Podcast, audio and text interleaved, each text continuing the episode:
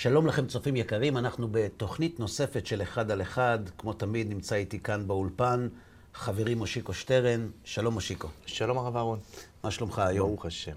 השתבח שמו. על מה נדבר בתוכנית שלנו היום? אז אחרי שעסקנו בנושא החזרה בתשובה והחזרה בשאלה והמורכבות שבשני הדברים האלה, יש עוד נדבך מאוד מאוד חשוב, משפחות שבהן אחד מבני הזוג, אחד מבני הזוג חוזרים בתשובה מבלי בן הזוג האחר, אחד הילדים חוזרים בתשובה וההורים לא, אחד ההורים חוזרים בתשובה והילדים לא, גדלו בצורה מסוימת, פתאום קורה פה איזה סוג של שינוי.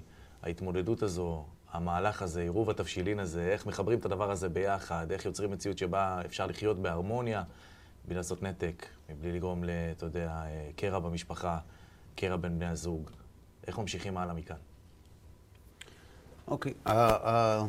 הנושא הזה הוא מוכר, הוא מוכר לכולנו, מוכר בטח גם לי, שאני פוגש אה, את האנשים כשהם עושים את השינוי הזה. אה, לפני שאנחנו אה, נוגעים בו, אני מבקש להגיד שני דברים חשובים. בסדר. אחד, אני שמח מאוד, באופן אישי, מאוד שמח על כל אדם, גבר או אישה, יהודים, ששבים לאביהם שבשמיים ומתחילים לקיים מצוות. וכל מה שנאמר במהלך התוכנית הזאת, לא בא לומר שלא צריך לעשות את הדברים, אלא צריך, זה חשוב, זה חיובי, זה הכי נכון, אסור לוותר על זה, אבל צריך לעשות את הדברים בצורה נכונה וחכמה. אוקיי. Okay. זו הקדמה אחת. הקדמה שנייה. ברוב המקרים, התקלות והקשיים והאתגרים והמשקעים, לפעמים לשנים רבות, שיש בין האנשים שהזכרת, הורים וילדים, אחים, אה, אה, בעל ואישה, בהרבה מאוד מקרים, המשקעים האלה והקשיים והאתגרים שאנחנו מדברים עליהם, הם לא מעצם החזרה בתשובה עצמה, אלא הם מדברים שהם סימפטומים mm-hmm. של החזרה בתשובה, והחזרה בתשובה מעצימה אותם. זאת אומרת, היה ביניהם כבר משהו בעבר שגרם ל... לא, לא, אני לא, לא, לא מאשים, אני, אני אסביר. טוב. לא, לא רחוק מכאן, מעבר לכביש, כאן, איפה שאנחנו חושבים באולפן, יש סופרמרקט. טוב. יום אחד אני מגיע לשם, וניגש אליי בחור, עומד עם יהודי מבוגר, כן. אבא שלו עם שיער שיבה, כן. ואומר לי, אהרן לוי, אני, אני הייתי אצלך בסמינר, טוב, כמו אברך הוא נראה, ואבא שלו נראה בן אדם רגיל, לא, לא עם כיפה, לא עם כלום. ואז הוא אומר לאבא שלו, אתה רואה, אתה רואה, הוא, הוא החזיר אותי בתשובה. וזו הייתה טעות. יהודי הונגרי. הוא אומר לי, אתה החזרת את הבן שלי בתשובה? אני רוצה לדבר איתך. ככה, פה בסופר. כן, פה מעבר לכביש. אוקיי. ושטף אותי. איך עשית לי דבר כזה? איך אתם עושים? אין לכם אחריות, אתה לא מתבייש, וטק טק טק, שטף אותי. אומר לי, מה הבן שלי? הבן שלי בא, בודק לי את החסה, איזה הכשר יש על זה, עם גוש קטיף, לא גוש קטיף. אמרת לו, גוש קטיף החזירו, על מה אתה מדבר? מה, אצלנו בבית, מה היינו גויים? אנחנו בהונגריה היינו גויים? היינו יותר כשרים ממך, מה, אתה תלמד אותנו איך, איך לאכול כשר? תגיד לי, אתה אומר לי. שוקולד, שוקולד, מה יש בשוקולד? הוא מחפש לי הכשר. קפה הוא מחפש לי הכשר. בא איתי לפה, כי הוא הולך לעשות אצלנו שבת, לקנות איתי מוצרים. הוא ילמד אותי. ככה הוא אומר לי. מה זה כשרות? והכל בגללך. האמת? לא נעים. הרגשתי לא נעים. הרגשתי לא נעים, לא ממנו, מהבן. כאב לי. לא רוצה לעשות לא טוב לאנשים. גם ממה שהבן שלו עשה, אמיתי לגמרי, ואני עומד מאחוריו. אבל לא, לא, לא, סופר, מה, נהל איתו עכשיו שיחה? כן. שתקתי, המשכתי את הקניות, ואז הקדוש ברוך הוא יתברך ויתעלה שמו, סידר לנו סצנה, מושיקו חבל על הזמן. אני עומד בתור. מאחוריי עומד בן אדם, ומאחוריו עומד הזקן והבן. אני מסיים את הזה, והאבא, שעמד אחריי עם הבת שלו, ילדה בת 12, מתחילים לשים את המוצרים על המסוע, ומתחילים לבדוק, לבדוק, ואז היא אומרת, אבא, את זה אני לא אוכלת. שמים את זה בצד. עוד משהו, אבא, איך שמת את זה פה? גם את זה אני לא אוכלת. ואז האיש, זה שצעק עליי, מסתכל עליו, מסתכל על הילדה, מסתכל עליי, ואומר לי, גם לילדות קטנות אתם עושים דברים כאלה? האיש הסתובב, לא הבין מה הוא רוצה מהבת שלו. אז הוא אומר לו, מה, גם אתה עכשיו בודק הכשרים? הוא אומר לו, לא, מה פתאום? הלוואי. ילדה לא יכולה לאכול גלוטן. אז היא בודקת מה אני יכול לקנות לה ומה לא. Mm-hmm. ואז הוא אמר לו משפט. אני הייתי מוכן לבדוק כל מוצר, אם יש לו הכשר או לא, בשביל שהילדה שלי לא תצטרך להתמודד עם הצער הזה. כן. הסתכלתי על ההוא, הוריד את האוזניים, ישב בשקט, אבל לפני שהלכתי לא הייתי יכול, הייתי, השם יסלח לי. אמרתי לו, כל אחד והגלוטן שלו. אם לילד שלך היה קושי עם גלוטן, היה לך בעיה שהוא בודק לך את המוצרים? למה אתה כל כך כועס שהוא רוצה לאכול מהודר? עזוב, כשר הכל כשר, מהודר. וזה מושיקו, נקודה מאוד חשובה. צריך לדעת שההתמודדות של הסובבים את בעל התשובה, שלא חזרו איתו, ההתמודדות שלהם היא לא עם עצם הדקדוק שלו במצוות, אלא יותר עם מה שזה אומר. Mm-hmm. כי אם, אם הבן אדם הוא מוגבל, אם הבן אדם לא יכול שישנו לידו, אם הבן אדם לא יכול לאכול סוכר, והוא יבוא ויגיד לאימא שלו ואבא שלו, אני בא אליכם לשבת, אני לא יכול אבל שתשימו סוכר באוכל. אם ישימו לו סוכר באוכל? ודאי שלא. ודאי שלא. אז למה כשהוא מבקש שיבדקו את השעועית עם, עם תולעים או בלי תולעים, למה זה מפריע להם? הרי הם אוהבים את הבן שלהם. בגלל מה שזה אומר. Mm-hmm. וכאן אנחנו מגיעים לעצם הנקודה. צריך, צריך לדעת, אתה הבאת הורים וילדים, בני זוג, ילדים וההורים, צריך לדעת שבכל מערכת כזאת של קשרים, האתגרים והקשיים הם שונים. כי המניעים לקושי הם שונים. אתן לך דוגמה. נגיד בני זוג שחזרו בתשובה. נגיד, נגיד הוא חזר בתשובה והיא לא. בסדר?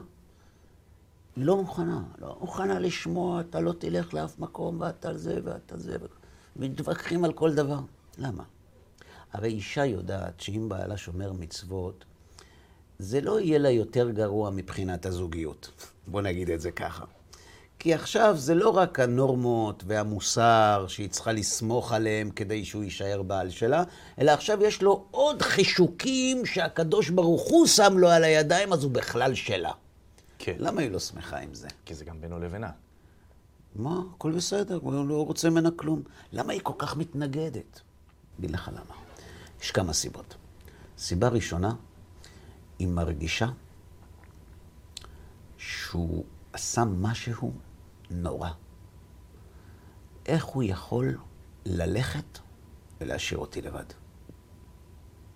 סתם, אנושית. אני, אני אשתו, הוא אוהב אותי. הוא חוזר בתשובה בלי להודיע, בלי לשתף. עד היום אני הייתי בלב שלו, ומהיום הוא החליף אותי במישהי אחרת, בתורה. והיא נהיית צרה לתורה. כמו אדם, חלילה, כן? כמו בן אדם שמכניס אישה שנייה הביתה. זה, זה נורא בשבילה. גידה. צריך, צריך לבדוק מה כתוב, מה כתוב, כן, לא, כן, לא, ואיפה כן. האהבה שלך אליי, איפה, איפה אני תופסת מקום אצלך בלב. זו נקודה ראשונה. כן, וגם שמעתי לא פעם את המשפט, מה אתה יודע שאני לא יודעת? אה, זה כן, זה, זה קורה הרבה. כן. שהוא היה חילוני לגמרי לגמרי, אני לא אוהב להשתמש במילים האלה, אבל זה משתמשים ברחוב. כאילו, הוא גדל בבית מנותק לגמרי, והיא דווקא באה מבית מסורתי, ויום אחד הבן אדם חזר לה בתשובה, אז היא אומרת לו, אדוני, אתה, את מה שעכשיו מתחיל ללמוד, אני כבר שכחתי, אתה תלמד אותי. וזה מתסכל מאוד, אבל יש עוד סיבה. עזוב את הפרקטיקה. כל שינוי הרגלים מקשה על זוגיות. נכון, כל שינוי. נכון. נהיה צמחוני, מה זה משנה? זה גורם לקשיים. אבל יש אהבה. אם יש אהבה אפשר לדלג על הכל. אז למה כשזה מגיע לחזרה בתשובה, זה פתאום נהיה קשה? הסיבה השנייה שמפחידה אותה מאוד, האמת, שהוא לא ישמע, אין לה שום בעיה עם מה שהוא עושה עכשיו. היא לא יודעת לאן זה יתפתח. כן. היא מפחדת מה הסוף שזה לא הדבר? ייגמר במאה שערים. כן. מזה היא מפחדת. אם מישהו היה חותם לה שזה יישאר ב-level הזה טיפה יותר, כן. היא הייתה קונה את זה שילך בשתי ידיים. לשיעור, שילך כן, לזה, תראה כן, איזה כן. דווקא טוב. כן. אבל איך תדע? כי, כי יש תקדים. אם את התהליך הזה הוא התחיל בלי להתייעץ איתי, אז את ההמשך הוא כן התייעץ. והיא מרגישה שהאדמה הרגשית, היציבה, שעליה היא עומדת, רועדת לה. נכון. היא מפחדת מאוד. נכון. סיבה שנייה. יש עוד סיבה. היא או הוא, כמובן. כן, כמובן, אני, אני נותן, זה יכול להיות בדיוק הפוך. יש עוד סיבה. כשאחד מבני הזוג חוזר בתשובה, הוא בעצם פוגע בכבוד, במעמד של בן הזוג השני. וואלה. כן. למה? למה? כי הוא מצפה שאני אלך אחריו. מה, אני אין לי דעה? יום אחד הוא קם לי הפוך, הולך לצד הזה, מחר יקום לי הפוך, ילך לצד, מה זה פוליטיקה? יום אחד המנהיג אומר ככה, כל העדר אומר ככה. מחר אומר אחרת, כל העדר אומר אחרת. סליחה, יש לי דעה. מה זה אתה תחליט לי פה לעשות דברים לבד? איפה אני בסיפור? עכשיו, אם היא הולכת אחריו, זה אומר שהיא אין לה מילה, זאת אומרת שהיא היא אחת שאומרים לה והיא הולכת. זה פוגע בכבוד העצמי של הבן אדם, בדימוי העצמי שלו, באגו שלו. עכשיו, עזוב את העניין ש, שאין לה קשר רגשי לדבר. כן. יש לה קשר רגשי. אבל עצם זה שהוא מחליט, לבד. והיא תבוא, כאילו, לא סופרים אותה, איפה שיגידו היא תלך. הדברים האלה מייצרים התנגדות בלי קשר לשאלה האם המהלך נכון או לא. אני מדבר על אישה או על בעל שאין להם בעיה עם עצם החזרה בתשובה, אלא עם תופעות הלוואי שלו. כן. בכל הדברים שאתה מציף עכשיו, זה מדובר פה באיזה סוג של שורש מסוים שהתחיל לא טוב. התהליך התחיל לא טוב. התהליך של אותו אחד או אחת יכול להיות התחיל לא טוב, התחיל בלי שיתוף פעולה, התחיל בלי, בלי, בלי אתה יודע, נכון. בלי... יכול להיות שזה התחיל בלי שיתוף פעולה, לא בכוונה תחילה. פשוט לא הייתה מעוניינת, אני רוצה ללכת להרצאה, הוא אומר לה. תלך לבד, זה לא מעניין אותי. אז הוא הלך. זה יכול להתחיל בדבר כזה. זה לא בכוונה תחילה, אבל זה מה שמתברר בדיעבד, שהיא נשארת פה והוא הולך קדימה. חוץ מזה, מה ההשלכות של המהלך הזה עליי? מחר הוא יגיד לי, את צריכה ללכת בצניעות, את לא יכולה את זה, את לא יכולה את זה. לא, אדוני, אתה לא תגביל אותי. זה שאתה הסתובבת באמצע החיים בלי לשאול אותי וללכת, אני לא חייבת ללכת אחריך. עכשיו, זה בקשר לבעל ואישה. בין ילדים להורים זה הרבה יותר מורכב. למה הורים שהילד שלהם חוזר בתשובה, מקבלים את זה, לא תמיד, יש מקרים, מקבלים את זה בהתנגדות נורא גדולה. ושוב, יש כאלה כי הדת לא מכובדת בעיניהם, אבל הניסיון שלי מלמד שחלק לא מבוטל מהמתנג... מההורים המתנגדים, זה לא בגלל היהדות עצמה, אוקיי. בגלל משהו אחר. דבר ראשון, כשילד חוזר בתשובה, הוא פוגע בדבר הכי קדוש לאבא ואימא שלו. החינוך שלו? זה לא רק החינוך. אבא ואימא שאוהבים את הילד שלהם, הדבר הכי חשוב להם זה שהם יודעים שהם עושים את הכי טוב בשביל הילד שלהם. ואז פתאום יש יותר טוב מהכי טוב שלהם. נכון. ואז הוא בא ואומר לאבא שלו, בלי כלום. כן. כן. הוא, הוא בא עם כיפה, זה הכל. כן. אתה יודע מה הכיפה שלו אומרת? הכיפה שלו אומרת לאבא שלו, אבא, האכלת אותי רעל. במקום לתת לי את הכי טוב, המללת אותי. היום טוב לי, היום אני יודע את האמת. עד עכשיו חינכת אותי בשקר. זה לא, הוא לא מתכוון, הוא ילד טוב, הוא אוהב את אבא, מנשק לו את היד, עפר תחת כפות רגליו. אבל הכיפה שלו מדברת. וזה מה שאבא ואימא שלו שומעים. אנחנו לא אבא ואימא טובים. אתה יודע מה זה בשביל אבא ואימא שילד בא ואומר להם, אתם לא אבא ואימא טובים. קשה מאוד. חוץ מזה, כשהילד בא עם כיפה הביתה, אתה יודע מה אומר לאבא שלו? מה? אתה טועה. עכשיו, זה כבר קשור לא, לאגו של כל אחד מאיתנו. מי אתה פספוס קטן שתגיד לאבא שלך שהוא טועה? החלפת לך חיתולים בלילה, אתה תגיד לי שאני טועה? אבל זה מה שבעצם הילד משדר. עוד נקודה. כשהילד בא הביתה ומתחיל להסתכל על ההכשרים,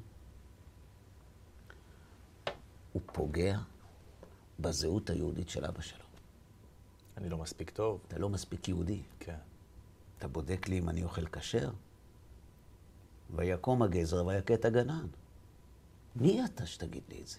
זאת אומרת, נולד בהורים מצד אחד הרגש של כאב עצום, פגיעה בהורות, ומצד שני זעם על הילד הזה, שפתאום אומר להם שהם כן בסדר או לא בסדר, ונותן להם ציונים. עכשיו, לפגוע בילד הם לא יכולים, הוא הבן שלהם. אז מי השעיר לעזאזל? הם? התורה. אה. הדת. אלה שהחזירו אותו בתשובה. קודם כל צריך להכיר בזה. הכי קל זה להתעלם, להגיד, כן, הכל בסדר. לא. יש פה תהליכים רגשיים יותר מזה. יש הורים, אני נתקלתי בכמה כאלה, שמגדלים בבית ילדים גאונים. אתה רואה, ילד גאון. ילד גאון, נתקלתי בילד כזה, גאון. והם הולכים על מסלול בטוח של איינשטייניזם. כן? הילד הזה יהיה אלברט איינשטיין השני. כן. ופתאום מתרחשת להם מול הפרצוף מוטציה, ויוצא להם אברך. עזוב, אין להם שום דבר נגד הדת. לא חבל. את כל הכישרונות האלה לבזבז בבית המדרש, חס ושלום, אבל זה מה שהם חושבים. במקום להיות שחקן גדול, זמר גדול, תביא כבוד לאבא ואימא, תהיה עוד איזה אברך, שרק המספר הסידורי שיש לו על הגב ידע לומר לנו מי זה האיש, הרי אצל החרדים כולם דומים. תחושה של החמצה גדולה. אז על מי יכעסו? על הילד המתוק והגאון שלהם? על התורה. זה נתון בסיסי. מפה זה מתחיל. עכשיו תוסיף על זה עוד דבר. מה? טעויות. של רמזת על זה מקודם. חוזר בתשובה. הטעויות שעושים אנשים כשהם חוזרים בתשובה. וזה בא ממקום טוב, זה לא בא ממקום רע. אתן לך דוגמה. כשאדם חוזר בתשובה, כשבחור חוזר בתשובה, כשילד לאבא ואימא, גם בן 40, חוזר בתשובה, הוא עומד בפני קושי מאוד גדול, קושי רגשי. כן. הוא נולד בגיל 40.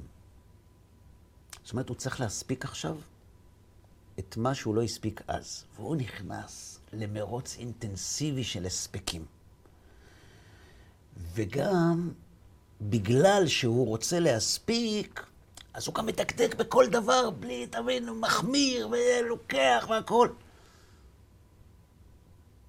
וזה גורם לאנשים שחיים סביבו לכעוס מאוד. אתה נראה ביניהם פנאט. פנאט, קיצוני, כן. שכחת את אבא ואימא שלך, כן. מה אתה חושב לעצמך? זה לא פשוט. יותר מזה, יש ילדים שכשהם חוזרים בתשובה, מפסיקים לבוא לבקר את ההורים שלהם, נכון. כי הם שומרים שבת. אז עזוב עכשיו את הכל, אבא ואמא יושבים בבית, הילדים לא באים. מי אשם? הבנתי. השבת. תוסיף על זה עוד דבר. יש ילדים שלא מוכנים שהילדים שלהם, שהם חזרו בתשובה, והילדים שלהם לומדים בתלמודי תורה, יראו את הסביבה. יראו את האורח חיים ש... של סבא וסבתא. נכון. לסבא וסבתא יש טלפון לא כשר, יש טלוויזיה בבית, יש אינטרנט פרוץ בבית, לא מוכנים לזה. וזה זה מובן לגמרי. זאת אומרת, זה, זה סיכון גדול. אבל מצד שני, זהו, אין סבא וסבתא. הם גויים. אלה הם קשיים שבעלי תשובה מתמודדים איתם יום-יום.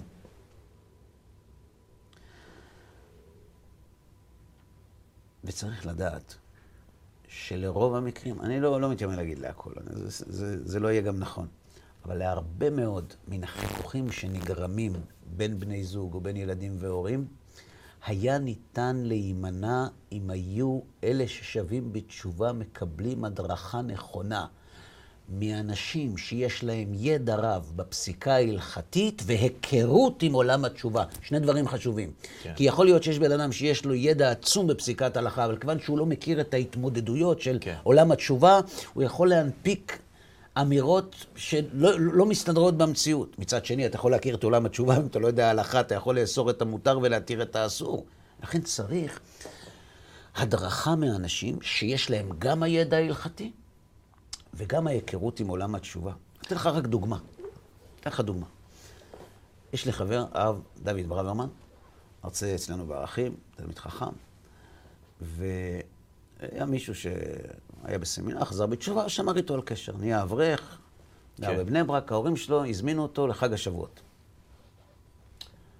הזמינו לחג השבועות. טוב, הולכים להורים, אמא שלו יודעת, הוא מקפיד על הכשרים וזה, ואז הוא רואה שאת העוגת גבינה, שאמא שלו מכינה לו חג השבועות, שהוא תמיד אוכל והוא אוהב אותה עוד מהרחם, אה, אין הכשר. מה זאת אומרת אין הכשר בסלנג הבני ברקי? רבנות. Mm-hmm. זאת אומרת, כשר, כשר, לא מהודר לפי הדרישות שלו. כן. הוא לא יודע מה לעשות, כאשר החבר שלי אומר לי, שמע, הולך להיות חג שבועות, חבל על הזמן. הוא אומר לו, מה, תגיד, כואב לך הבטן, אתה לא יכול, גם תתחמק. הוא אומר לו, אמא שלי מכירה אותי כמו את כף היד שלה. אין מצב שאני לא אוכל את העוגה, עם כאב בטן וכאב ראש, כאב רגליים אני אוכל את העוגה. לא יודע מה לעשות.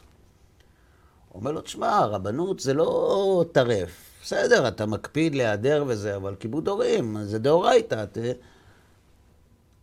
אמר לחבר שלי שהוא רפורמי. וואלה. כן, זה שהחזיר אותו בתשובה. בעל התשובה קורא לו, אתה רפורמי.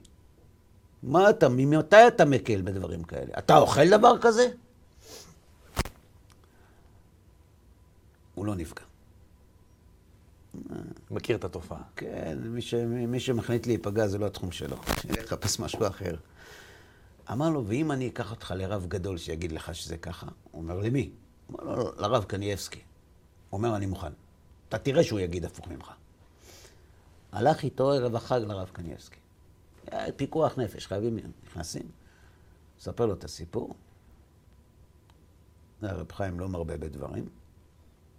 אומר לו, מה שאימא מכינה אוכלים. וואו. עכשיו תקשיב, הרב קניאבסקי שליטה.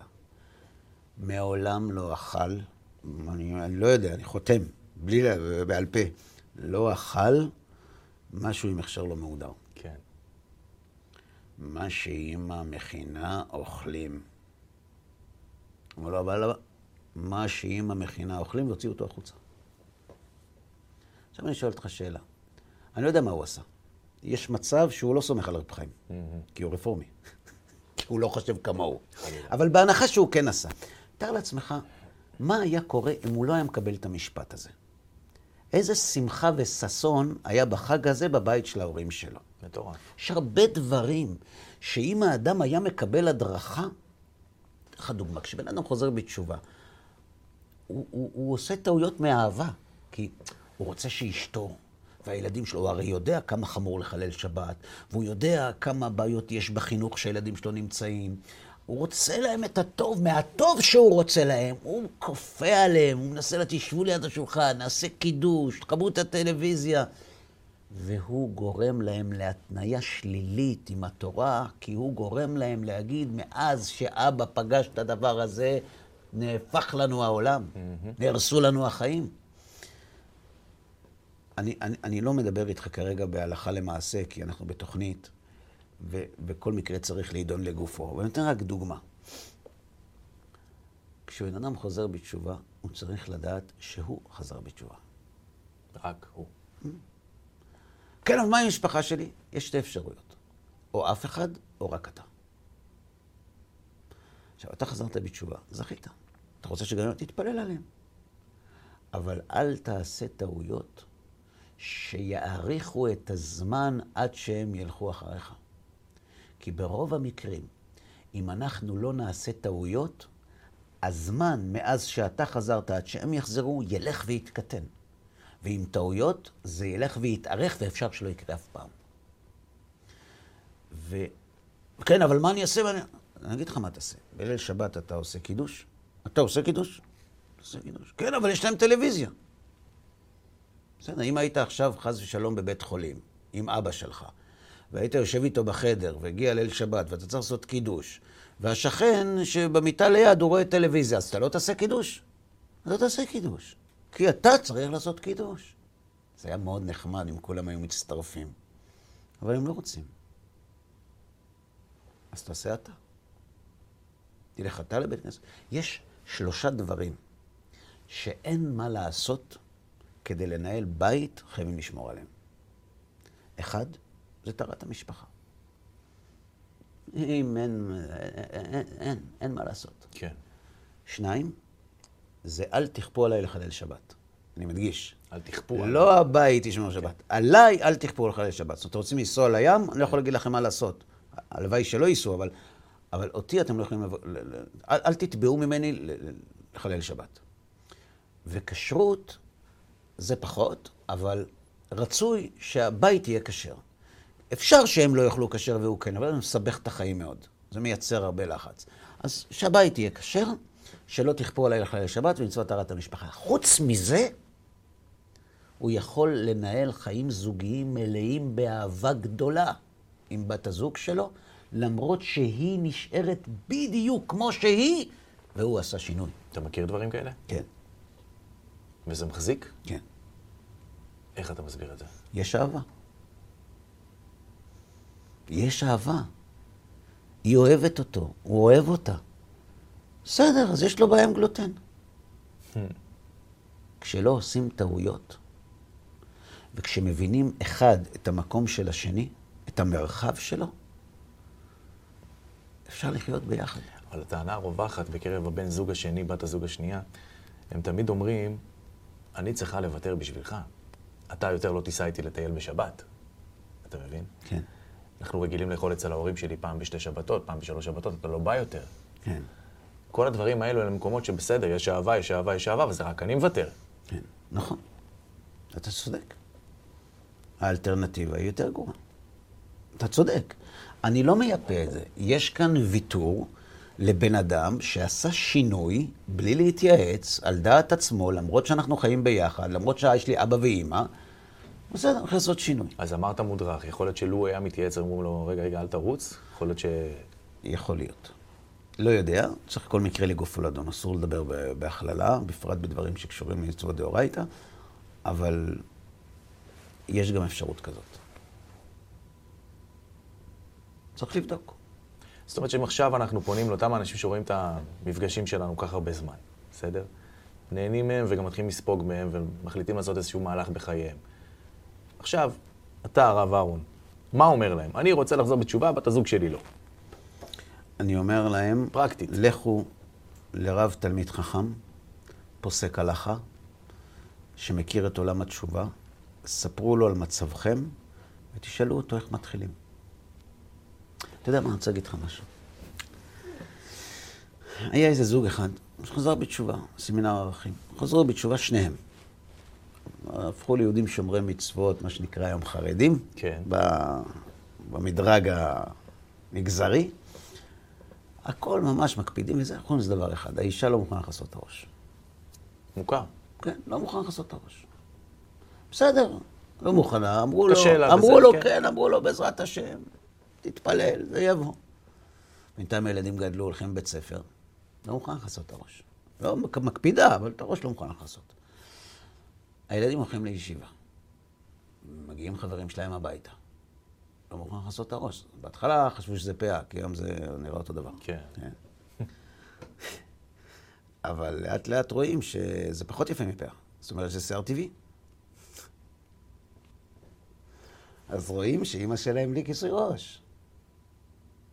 הוא אומר, לא, לא, לא, לא יודע מה לעשות. הלך האיש, היה ויכוחים בבית וזה, אמרה לו, אדוני, כשחזרנו בתשובה אמרתי לך, עד כאן. אל תיכנס לי לחיים. כן, אתה יודע את כל הדיונים, אבל את, מה אתה, ואיך זה יכול להיות, ואת מקפידה כל כך, ובודקת כל כך, ונזהרת וזה. אין מי לדבר. האיש הלך לגאון רבי שלמה זלמן אוירבך, זכר צדיק לברכה. שהיה ענק כל תחומי התורה, והיה ענק בהרגשת הלב, בענווה, באהבת האדם. והוא בא אל הרב, פוסק הלכה, שיגיד לו מה לעשות. שומע, שומע, אומר לו ככה, ישתה. הרב לוקח לו את היד עם שתי ידיים. התחיל ללטף אותו, כמו אבא שמלטף את הבן שלו שאיבד את האופניים. ואומר לו, אתה יודע, אנחנו הגברים, יש דברים שאנחנו לא מבינים. אתה ילדת. אתה מבין מה זה צער של לידה? עם כל הניסיונות שעברת בחיים. יש חוויות שרק אישה יכולה להבין. אנחנו גברים. אתה יודע, לגבר לשים כיפה זה לא קל, אבל זה בכלל לא משתווה לאישה שמכסה את הראש. אתה יודע, כך הוא אומר לו, הרב אומר לו, אתה יודע שבשביל אישה, השערות שלה, כל האישיות שלה נמצאת בשערות. כל, כל הייחודיות שלה זה בשערות. כל המהות שלה. בשביל אישה לכסות את הראש זה כמו להיות מישהו אחר, להחליף זהות. איך אנחנו יכולים לדרוש ממנה דבר כזה? אנחנו היינו עומדים בזה. הוא מסתכל על הרב, אומר לו, כבוד הרב, היא לא מכסה את הראש. אפשר לברך לידה. אי אפשר לברך לידה. כן, הוא נותן מוסר לרב, כן. לפוסק של הדור. כן. הרב לוקח לו את היד עוד פעם, מלטף. הוא אומר לו, נכון, אבל אתה יודע, אנחנו, איך אנחנו יכולים לדרוש ממנה את מה שאנחנו לא דורשים מעצמנו? אתה יודע, בשביל אישה כמה קשה לכסות את הראש, זה כל האישיות שלה, מתחיל כל דרשה. אחרי הפעם השלישית שהוא ראה שאין מי לדבר, הוא אמר לרב שלום והלך הביתה. ו? כועס. מגיע הביתה, עכשיו אישה, יש לה רדאר של הטלפים. היא אומרת לו, איפה היית? הוא אומר לו, לא, עשיתי סיבוב. סיבוב איפה? סיבוב. אמר לה בסוף או לא? כן. בטח. אישה. אמר לה, הלכתי לרב שלמה זלמן אוירבך. על מה הלכת לדבר עם הרב שלמה זלמן אוירבך, אם לא עליי? אז הוא אמר לו, נכון. ומה הוא אמר לך? הוא אמר, לא משנה. מה לא משנה? חתמת בכתובה, מה לא משנה? מה הוא אמר לך?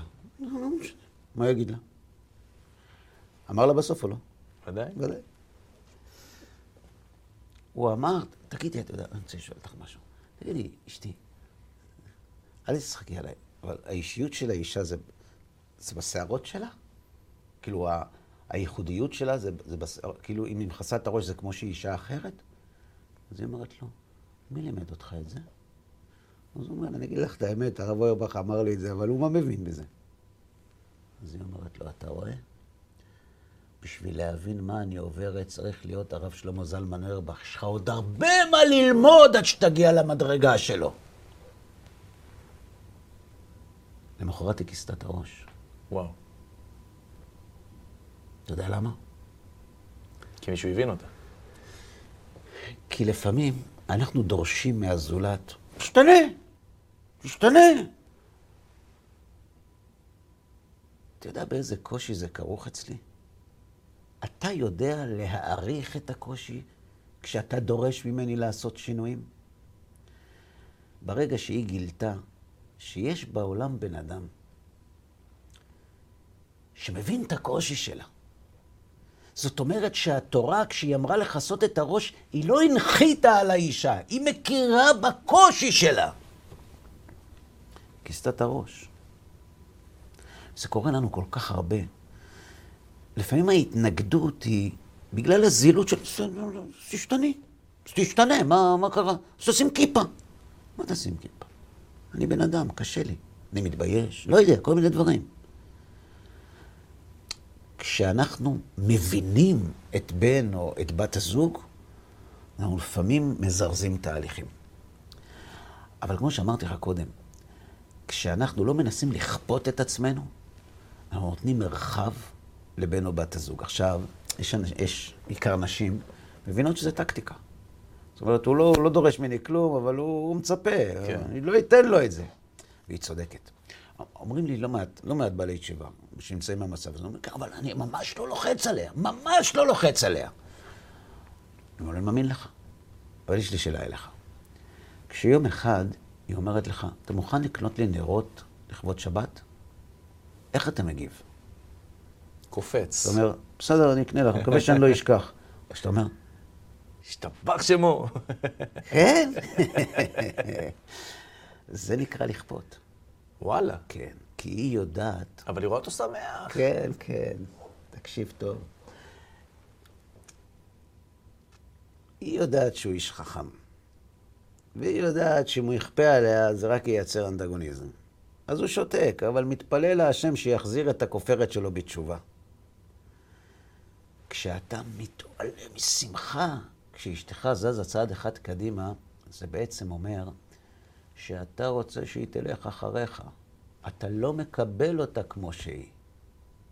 אתה כן רוצה שהיא תלך אחריך, כי אתה הלכת, רק שאתה חכם ואתה לא מראה את זה. אבל מתי זה מצפרץ לך? כשהיא עושה צעד אחד קטן קדימה, ואתה מיד מתמלא בשמחה כמו ילד קטן? זאת אומרת שאתה לא מקבל אותי כמו שאני. תן את החלופה. אדישות. באמת? כן. בסדר, מלך נרות, כזה? נרות את רוצה? אה, בשביל נרות שבת? בסדר, תזכירי לי שאני לא אשכח, אני הולך, יש את הרשימה, אני, אני ארשום את זה. בסדר. זה לא יכול ליצור אבל הפוך? לא. למה? וואלה, הוא לא מתלהב מזה, הוא לא מעריך את היא זה. לא עושה את זה בשבילו. אם היא הייתה עושה את זה בשבילו, היא לא הייתה עושה את זה. כמו שהיא לא עשתה את זה עד היום. היא עשתה את זה כי היא רוצה להתחיל לעשות משהו. ואל תתערב לי. אל תיכנס לי למרחב שלי עם הקדוש ברוך הוא. אל תיכנס לי זה לשם. שלי. זה שלי, אל תשמח ואל תרקוד, זה לא קשור אליך. זה קשור אליי. אם זה קשור אליך, לא יקרה כלום. אל תיכנס לשם. זה קשה מאוד, זה קל להגיד את זה, אבל זה קשה מאוד, ברור. כי אתה, אתה אוהב את הילדים שלך. ברור. אתה לא תרקוד? תרקוד בבית כנסת, לא בבית. אבל אתה יודע, זה, אני מנסה רגע להבין את השורש של מה שאתה אומר, כי זה נשמע לי כמו כל, כל כך הפך ממה שאני מכיר בתהליכים של תשובה ושל שינויים. כי אני אני אתן לך דוגמה מסיפור שאני מכיר באופן אישי, אחד השליחי חב"ד שאני מכיר היה קבוע יושב על איזשהו סוג של שכן, אנטי מוחלט, כל בוקר, בוא תניח תפילין, בוא תניח תפילין, בוא תניח תפילין, בוא תניח, תציג, די, אתה מציק לי, אתה משגע אותי, אתה פה, אתה שם, זה היה כזה. אז הוא בכלל אמר לו, נו יאללה, אני אניח תפילין, נו, בוא. והוא הניח תפילין. הוא אמר לו, מה הקטע, מה אתה רוצה? מה, הנה, הנחתי תפילין. זה אני שמח. אני שמח, זה הכל. מאותו יום הוא הניח תפילין. איך אתה מסביר את זה? הוא לא אשתו. אוקיי. מערכת יחסים בין איש ואישה היא שונה לגמרי ממערכת יחסים בין שכנים. מערכת יחסים בין שכנים זה, טוב, תביא, אני אניח ותגמור, נגמור מזה? זהו? שחרר אותך? זה הכל, תרד ממני. אצל בני זוג זה אחרת. יש אצל בני זוג, גם אם יש אהבה, אלה שני אגואיסטים שחיים ביחד. הפכים. זה ריקוד חרבות. זה צריך כל כך להתנהל בזהירות, כי אלו ש... שני סכינים שמסתובבים בסנכרון. מספיק הדבר הכי קטן שזה נתקע. אה, הוא יושב לי פה עכשיו חצי שנה, מתפלל עליי, קורא עליי תהילים שאני אחזור בתשובה? לא רוצה. לא, לא אתן לך את התענוג הזה. בשביל מה אתה מתערב? ואני לא, לא יכול לדבר בהכלות, אבל בהרבה מקרים, מי שמצליח להגיע לרמת שליטה כזאת, מקצר תהליכים בצורה מדהימה. כי מה? כי היא רואה אותו במה שהוא... כי אין לה בעיה עם זה. יש לה בעיה איתו, לא עם זה. ואם זה היה רק זה, יכול להיות שהייתה עושה את זה. אני אתן לך עוד דוגמה. יש לי חבר, ידיד, שחזר בתשובה שלמה. אשתו, אישה טובה מאוד, לא רוצה לחזור. לא, הוא הולך ברגל, היא נוסעת באוטו, להורים. הוא בא, הוא אומר לי, תשמע, לא יודע מה לעשות. לא יודע מה לעשות. מה, מה אני אעשה? עשיתי הכל, היינו בסמינר, לא לוחץ, עשיתי מה שאמרת. לא. שאלתי אותו, במה אשתך מתעסקת? אז הוא אמר, היא, היא הייתה עובדת בדבר מסוים, היא פיתחה איזה מוצר מסוים, והיא רוצה לשווק אותו. אמרתי לו, ואתה עוזר לה לשווק אותו? לא, לא, היא עושה את זה לבד, היא משווקת. קח את המוצר של אשתך ותהפוך את העולם כדי לשווק אותו. אמרתי, מה זה קשור? אמרתי לו, אתה יודע מה, תנסה, תחזור, תגיד לי אם אתה מרגיש שינוי. אבל אתה לא מדבר איתה על כלום, רק אני רוצה, אני רוצה לשווק לך את המוצר שלה, אני רוצה שתצליחי. בסדר. עברה תקופה, לי, תשמע, קורים דברים. קורים דברים. הוא להעביר ילד. לגן דתי זה לא דבר פשוט. ודאי, בטח. הוא אומר לי, תגיד לי, מה, איפה הקוסמות פה? אמרתי לו, אין פה שום קוסמות. זה, זה לא חוכמה. אין פה שום קוסמות. האישה הזאת מרגישה שהתחתנת עם מישהי אחרת. היא לא מוכנה לשתף עם זה פעולה. כשאתה הולך לשווק לה את המוצר, אתה מראה לה שהיא חשובה לך. כשאתה עוזב את העניינים שלך והולך לטפל בעניינים שלה, כביכול חזרת. אתה. מחזיר אותה לחיים שלך. כן. ואז היא תעשה בשבילך הכל. כי היא אוהבת אותך. אבל היא לא בטוחה שאתה עדיין אוהב אותה. כי גם אם אתה אומר את זה, היא, היא, היא רואה שהלכת למקומות אחרים. יש לך את השיעורים שלך, את החברים שלך בלימודים, פתאום, פתאום אני לא פה. זה כל כך עדין. אבל הצד השווה שבכל מה שאמרתי, שזה לא קשור לתפילין ולא לשבת. זה קשור להכל, רק לא לזה. אמר פעם הרב אורי זוהר, בני זוג שבגלל שהם חזרו בתשובה נוצרו ביניהם חיכוכים, זה לא בגלל התשובה, זה בגלל האנשים. והוא מבין בדבר הזה. אני אגיד לך עוד דבר. עם ילדים והורים זה הרבה יותר קשה. כי בעל ואישה זה, זה, נכון. זו מערכת של, של ליכוד יחסי כוחות של- יחסית. שווים. נכון. אבל פה ילד מול ההורים זה, זה להילחם עם ידיים מאחור. שגם ככה, לכתחילה, הילד מגיע לגיל שהוא מורד. כן, ו- כן, זה מאוד קשה. כן. הם אומרים זה מאוד, הם פגועים לפעמים מאוד. אני אגלה לך סוד. אבא ואימא, שהילד שלהם חזר בתשובה, מתוך שינה מרגישים את ההבדל בין כיבוד הורים שלפני לבין כיבוד הורים של אחרי. אין לזה אח, ולפעמים אני רואה אה, סבא וסבתא לא דתיים, מה שנקרא, באים פה לבני ברק, מסתובבים עם הנכדים שלהם. מלאים באושר. מלאים באושר. כמה נכדים היו לו אם הבן שלו היה חוזר בתשובה? איפה הוא היה פוגש את הילדה שלו אם היא לא הייתה חוזרת בתשובה? לא כולם, אבל סטטיסטיקה. אז למה, למרות כל המתנות האדירות האלה בשביל סבא וסבתא, נכדים וילדים שבאים, למה בכל אופן יש להם מטען בלב? בגלל כל מה שאמרנו קודם. בגלל אתם לא בסדר, בגלל אתם לא נתתם לי את הכי טוב, בגלל הזהות היהודית שלי שאתם מערערים עליה, שאני לא מספיק יהודי פתאום בשבילכם. וכאן אני רוצה לסיים את הנושא עם מילה אחת להורים. איזה הורים? ההורים של הילדים שחזרו. ההורים של הילדים שחזרו בתשובה. כן. הנה, תראו. אני, אני מבין אתכם, בסדר? אבל אתם מסכימים איתי שהגינות היא הבסיס שעליו אתם מבססים את הטיעונים שלכם, נכון? הגינות. כן. אני רוצה לדבר על הגינות. את זה למדתי מהרב בן פורת. תגידו לי, תגיד לי אתה, אתה יכול לראות לי תמונה של סבא שלך? בטח. אתה יודע מי היה סבא שלי? אני לתת לך דרשה, חצי הפולנית, חצי ההונגרית, או חצי המרוקאית. מי היה סבא שלי? של נעליך מעל רגליך כשאתה מדבר על הסבא שלי. בסדר, סבא שלי היה רב גדול. אבא שלי היה. אבא שלך. אז תגיד לי, למה מה שמותר לך אסור לבן שלך? Hmm.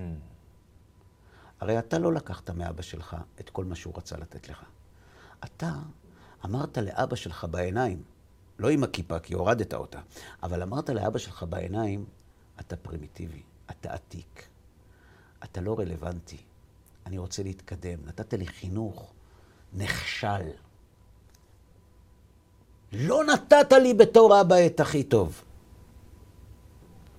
אז למה את מה שאתה עשית לאבא שלך, אתה דורש מהבן שלך לא לעשות לך?